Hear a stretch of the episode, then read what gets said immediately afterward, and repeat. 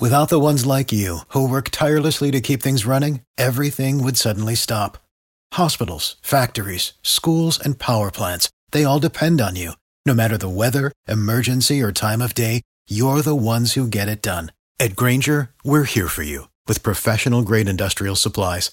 Count on real-time product availability and fast delivery. Call, click grainger dot com or just stop by. Grainger, for the ones who get it done.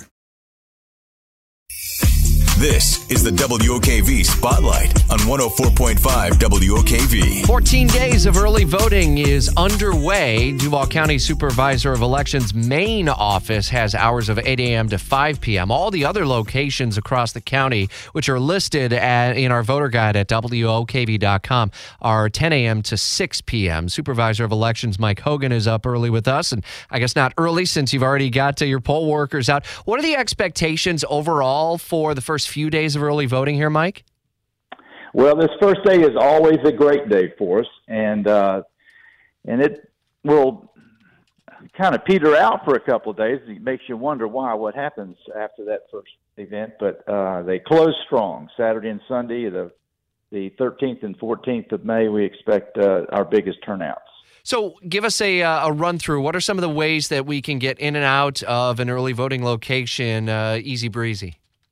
Well, as you mentioned, we're we're open from ten to six. Open polls at ten, close them at six, and I would suggest that uh, you get there kind of mid morning or mid afternoon. You won't have any lines. Uh, I don't suspect that we're going to have any lines any point in the day, except maybe uh, when we first open up. A lot of folks will get there uh, right at uh, ten o'clock, and and so there may be one or two lines around the, the city, but it's going to be a uh, a quick. Uh, voting because it's it, it's so simple uh, to vote early. I really push it to everyone, and if there's a problem that we we can uh, correct your problems. Uh, so yes, vote early, and you won't be in there five minutes. Relatively short ballot too. It is. Uh, there's only uh, the largest ballot is at that uh, Jacksonville Beach. They have a referendum, and so there that will. Uh, at, at right now is the largest ballot.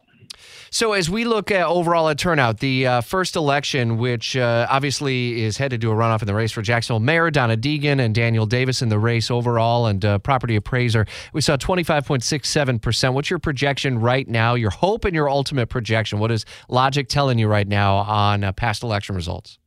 Well, I can tell you right now the percent turnout because we have mail ballots. They've, they've been returned. We sent out almost fifty-two thousand. We've got back thirty-one thousand. So that's a uh, sixty percent return rate on mail ballots. But the overall turnout is four point seven three percent as we get ready to open today. And then overall, what are you thinking by the time we get through Election Day and Election Night when the polls close at seven p.m. on May sixteenth, that Tuesday? Rich, we always look at history. In the last two citywide elections, uh, the voter turnout went uh, higher than the original, the, the uh, first unitary. And so we're looking about thirty-seven percent and hoping for more.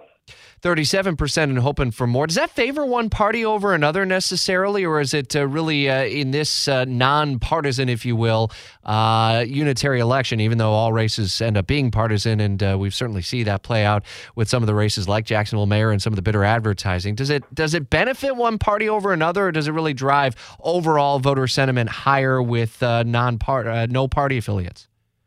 Well, we, we always see the uh, Republicans and Democrats really tight. Uh, I can give you the breakdown, for instance, on the mail ballots. Uh, uh, Democrats have sent back fourteen thousand uh, of their mail ballots.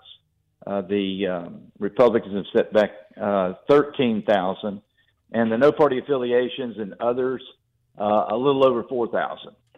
So those are pretty uh, significant numbers, and they're they're very consistent with what we've seen in the past.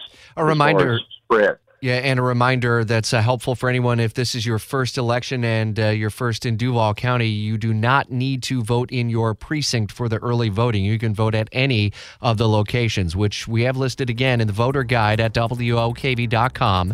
And again, the hours that will vary, eight a.m. to five p.m. at the main office of the Supervisor of Elections, but all other locations, and that's the majority, ten a.m. to six p.m. They're all listed at W O K V in the voter guide. Supervisor of Elections, Mike Hogan. Thanks, Mike. We'll check in with you along along the way, and uh, Jacksonville's only all-news morning show uh, was uh, uh, bringing in the candidates for Jacksonville Mayor last Tuesday. If you missed our forum with Donna Deegan and Daniel Davis, you want to learn more about where they stand on key issues like crime and pension reform and much, much more, at least retirement reform in Jacksonville, head to W O K V dot com and you can see the full conversation there. It's eight fifteen. Without the ones like you, who work tirelessly to keep things running, everything would suddenly stop. Hospitals, factories, schools, and power plants, they all depend on you. No matter the weather, emergency, or time of day, you're the ones who get it done. At Grainger, we're here for you, with professional-grade industrial supplies. Count on real-time product availability and fast delivery. Call, click Grainger dot com or just stop by. Grainger, for the ones who get it done.